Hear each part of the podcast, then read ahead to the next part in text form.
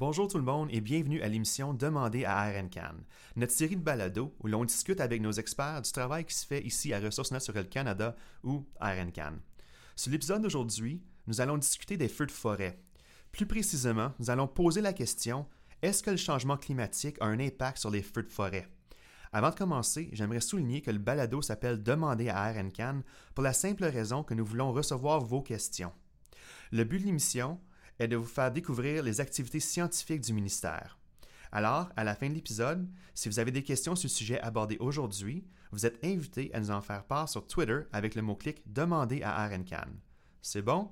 Parfait. Allons-y. Aujourd'hui, nous avons le privilège de parler avec Sylvie Gauthier et Yann Boulanger, deux scientifiques du Centre de foresterie de Laurentide à Sainte-Foy. Sylvie et Yann, ça va bien? Oui, très bien, merci. Parfait. Bon, ben, pour commencer, est-ce que vous pouvez nous, euh, nous expliquer la recherche que vous faites, euh, que vous faites à, ce qui a trait au changement climatique et aux feux de forêt? Oui, effectivement, dans le fond, on travaille sur, comme vous venez de le mentionner, sur euh, l'impact des changements climatiques sur les feux de forêt. Évidemment, les feux euh, seront quand même très impactés par, par les, changements climatiques. Pourquoi? Parce qu'évidemment, le feu va être, en fait, le feu va être causé par des températures qui sont très qui sont plus élevées, des, une réduction des, précipitations. Donc, évidemment, ce sont deux choses qui vont qui risquent de survenir en fonction des changements climatiques. Et donc, on prévoit une augmentation des températures substantielles au cours des prochaines décennies au Canada, euh, une certaine augmentation des précipitations, mais qui sera pas sera pas suffisante pour compenser l'augmentation des températures, ce qui fait que euh, les, les, conditions seront beaucoup plus sèches et par conséquent, euh, les conditions seront beaucoup plus propices au, à des feux plus fréquents et de plus grande superficie. Et c'est un peu là-dessus, justement, que nos, euh, nos recherches se concentrent, à savoir jusqu'à quel point euh, l'augmentation des feux sera importante, à, à quel endroit au Canada ces augmentations-là seront plus importantes, et quels seront les impacts ensuite sur le système, euh, sur le secteur forestier, sur les paysages forestiers d'une telle augmentation des feux de forêt? De plus, euh, de plus en plus, on regarde aussi quels pourront être les impacts de ces changements-là sur la ressource forestière, comme Yann le disait, sur notre capacité à récolter la forêt au même niveau que ce qu'on fait aujourd'hui, mais aussi sur les impacts que ces feux-là peuvent avoir sur les communautés qui vivent en forêt, notamment les communautés euh, autochtones et aussi sur l'établissement des infrastructures qu'on a, euh, comme le réseau routier ou le, réseau euh, hydroélectrique, par exemple. OK. Je vous avais parlé au début, je pense que c'est Yann, vous avez mentionné le fait que vous essayez de déterminer c'est quelle partie du pays qui serait le plus affectée par les, changements, l'impact du changement climatique sur les feux de forêt. selon vous, y a-t-il une partie du, pays qui est plus susceptible ou qui est, plus affectée par par ces changements? En gros, on, sépare souvent le Canada euh, en, deux grands territoires, puis peut-être en trois territoires, mais disons à, l'ouest du lac Nipigon, qui est comme euh, au centre de l'Ontario, euh, puis l'est de, ce lac-là. Donc, à, l'est du Canada, actuellement, on a des fréquences de feu qui sont moins élevées que ce qu'on a dans l'ouest canadien. Euh, notamment euh, l'ouest de l'Ontario, le Manitoba, la Saskatchewan, l'Alberta. Et, on prévoit qu'il y aura des augmentations à l'échelle du pays, de l'ordre de deux fois d'ici la fin du siècle. Mais ces augmentations-là sont plus importantes encore dans l'ouest euh, du Canada, qui est déjà une région qui, qui brûle davantage que l'est. Alors, dans une situation comme ça où il, va y avoir plus de feux de forêt, j'imagine que ça va avoir un, impact significatif sur l'écologie des forêts, surtout dans l'Ouest? Oui, en fait, euh, ben, en fait, les impacts sont, multiples. Euh, si on commence par euh, ben, ça du point de vue écologique au niveau des paysages forestiers, on sait que certaines espèces forestières, par exemple, sont favorisées par le passage du feu.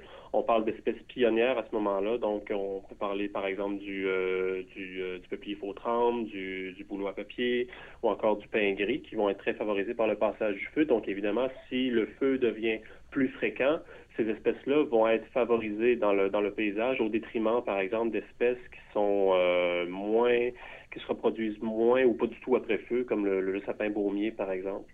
Euh, donc ça, c'est une chose. Deuxième chose, c'est qu'évidemment, puisque le, si plus fréquent, les paysages seront beaucoup plus jeunes dans le, dans le territoire. Donc, la proportion de vieilles forêts sera beaucoup moins importante.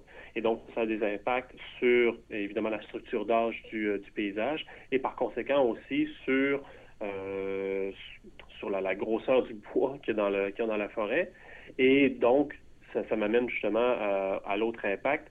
Évidemment, si les forêts sont plus jeunes, euh, elles sont, ça, ça a un impact sur le secteur forestier en soi donc sur la, productivité euh, des, paysages, sur la capacité, dans le fond, euh, de l'industrie forestière à récolter du bois qui est suffisamment de, taille suffisante, donc suffisamment vieux dans un certain sens, pour euh, être amené au, moulin. Donc ça, c'est entre autres une partie de nos, de nos travaux qui démontre justement que suite à une augmentation des feux de forêt dans certaines régions du Canada, notamment où on coupe déjà beaucoup, comme par exemple euh, dans le nord-ouest du Québec, dans certaines, portions aussi de la, de la Colombie-Britannique, une augmentation des feux serait suffisante pour faire en sorte, euh, pour affecter dans le fond l'approvisionnement en bois dans ces, euh, dans ces régions-là dans, dans quelques décennies. Un autre élément qu'on voit venir, c'est que si les feux augmentent en superficie et en fréquence, l'intervalle entre deux feux au même endroit euh, peut être relativement court. Ce que ça veut dire, c'est que euh, même les espèces qui sont adaptées à revenir après euh, des feux de forêt pourraient ne pas avoir suffisamment de temps pour reconstruire le stock de graines ou le stock de, jeunes pour assurer le, retour d'un couvert forestier équivalent à ce qu'il y avait avant le feu. Donc ça, ça peut mener à, d'une part, la, création de forêts ouvertes, euh, par rapport aux forêts fermées qu'on connaît actuellement, ou carrément changement de, type euh, d'écosystème, un passage de, type forestier, par exemple, à un type prairie, euh, ce qu'on ce pressent pour l'ouest l'ouest du Canada. Avec l'information que vous m'avez donnée, là, parce qu'il me semble qu'il va y avoir des changements vraiment significatifs euh, qui va affecter les, populations des, euh, des, animaux, des, communautés, euh, l'industrie du bois. Avec l'information que vous avez collectionnée, est-ce qu'il y a des, des éléments mis en place pour essayer de réduire l'impact de ces changements? Ben, en fait, pour ce qui est des, communautés comme telles, il y, a, il y, a, tout un programme qu'on appelle le Fire Smart Management qui vise justement à, d'une part, faire prendre conscience euh, aux gens, aux communautés que euh, dans certaines régions, euh, on vit dans des, dans des forêts qui brûlent, qui brûlent à une fréquence qu'on n'a peut-être pas tendance à envisager comme humain, qui brûlent peut-être des intervalles de retour de, de 100 ans, donc ce qui, ce qui équivaut à, quatre hypothèques, quatre générations de, de personnes, fait qu'on n'a pas nécessairement tendance à voir venir ces événements-là. Donc, il y, a, des programmes, comme je disais, qui euh, visent à, faire prendre conscience aux gens qui vivent dans des milieux qui ont un risque de brûler et euh, des, façons de mitiger euh, l'impact potentiel. Par exemple, en, contrôlant le, combustible qu'on va avoir autour des résidences, en diminuant justement la quantité de ce combustible-là, puis euh, de plus en plus, on pense aussi à, changer des normes de construction, par exemple, pour euh, répondre au fait qu'on est dans un milieu qui a des chances de brûler. Euh, ça, c'est un, aspect directement lié aux communautés. Là, en français, on appelle ça l'aménagement intellifeux. mais il y a aussi, on sait par exemple que les forêts de feuillus euh, en cours d'été ont, tendance à moins brûler que, les forêts résineuses. Donc, euh, il y, a des travaux qui montrent, par exemple, que si euh, on reboisait une, coupe sur cinq avec des, des feuillus, on pourrait, dans le futur, maintenir le risque de feu au niveau qu'on connaît actuellement. Et ça, même si le climat devient plus propice euh, aux incendies de grande taille. Il y a donc possiblement des moyens de faire en sorte que ces, euh, ces, feux-là ne se, ne se produisent pas euh, de manière aussi extrême que ce qu'on projette en tenant seulement compte du climat. toutefois, bon, l'exemple des feuillus, ces, feuillus-là ne sont pas une, une panacée, si on veut, parce que euh, au printemps, quand les feuillus n'ont pas de feuilles, euh, ce sont quand même des, forêts qui risquent de brûler. Donc, il va toujours demeurer dans les zones forestières, dans les écosystèmes qui brûlent, un risque qu'il y ait des feux. Et le fait d'être conscient de ce risque-là peut permettre aussi d'avoir des plans d'évacuation, par exemple, ou des plans à mettre en place au cas où ce type d'événement arrive à proximité d'infrastructures ou à proximité de, communautés. Ça, je dirais, c'est particulièrement important dans le contexte où euh, les, mesures dont a parlé Sylvie, parce que, comme on l'a mentionné précédemment, on, observe, on va observer une, augmentation des risques de feu autour de ces communautés, autour de certaines communautés.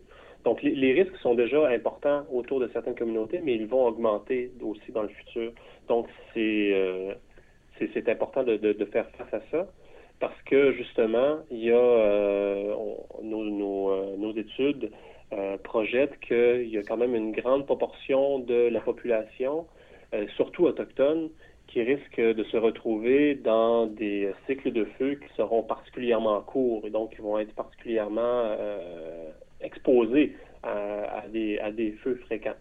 Donc là, justement, on a, calculé ces différentes proportions-là et on se rend compte que vers la, fin du siècle, la proportion de, gens qui vont se retrouver euh, à l'intérieur d'un cycle, je vous dirais, en bas de 100 ans, risque de pratiquement quadrupler euh, sous un scénario climatique euh, particulièrement agressif. Donc, c'est pas rien. C'est même, on pourrait, on pourrait, dans le fond, projeter que cette proportion-là de la population euh, se rapprocherait pas mal de, 25-30% de la population canadienne, euh, de, non, excusez-moi, de la population des, euh, des, Premières Nations, entre autres, qui se retrouverait sous un cycle de feu qui est quand même très court. Donc, toutes les, mesures dont Sylvie, que Sylvie a mentionnées précédemment, ben, ça devient particulièrement important de les considérer dans ce contexte-là. Merci beaucoup, Yann et Sylvie. Euh, comme dernière question, j'aimerais vous demander voir si vous voulez, euh, s'il y a des, euh, des, auditeurs qui aimeraient en, savoir davantage sur le travail que vous faites, ce travail qu'on fait ici à Ressources naturelles Canada, est-ce qu'il y a trait au, feu de forêt? est-ce que vous avez un site Internet que vous, ou une section de notre site que vous voulez les diriger? On peut consulter le site Changement forestier qui euh, parle entre autres euh, des, conditions climatiques qui vont changer, des conditions climatiques euh, propices aux grands feux qui vont changer et qui donne un peu un aperçu des changements qu'on pourrait voir dans les régimes de feu au Canada dans les prochains 100 ans. Parfait. Merci beaucoup encore, Yann et Sylvie. Au plaisir. Merci à vous. On arrive à la fin de l'émission, mais ça ne veut pas dire que le sujet est fermé. On vous invite à poursuivre la conversation dans les réseaux sociaux. Si vous avez des questions pour Yann et Sylvie ou des commentaires sur cet épisode, vous pouvez nous les adresser sur Twitter accompagné du mot-clic Demander à RNCAN. Également, si vous souhaitez en apprendre davantage sur les activités scientifiques de Ressources naturelles Canada, nous vous encourageons à visiter notre cybermagazine La Science tout simplement. Vous allez trouver une masse d'informations intéressantes, incluant les épisodes précédents de notre balado, des articles et des vidéos. La page spécifique à cette émission contient des liens électroniques à des ressources pertinentes pour en apprendre davantage sur les feux de forêt. Vous pouvez accéder à la science tout simplement directement à partir de notre site web à rncan.gc.ca ou en effectuant une recherche sur Google. Si vous nous écoutez sur Apple Podcasts, Stitcher ou SoundCloud, nous vous invitons à vous abonner à notre émission pour prendre connaissance des épisodes antérieurs et futurs. Voilà qui conclut cet épisode de Demander à RNCAN. Merci de nous avoir écoutés aujourd'hui et revenez-nous au prochain épisode.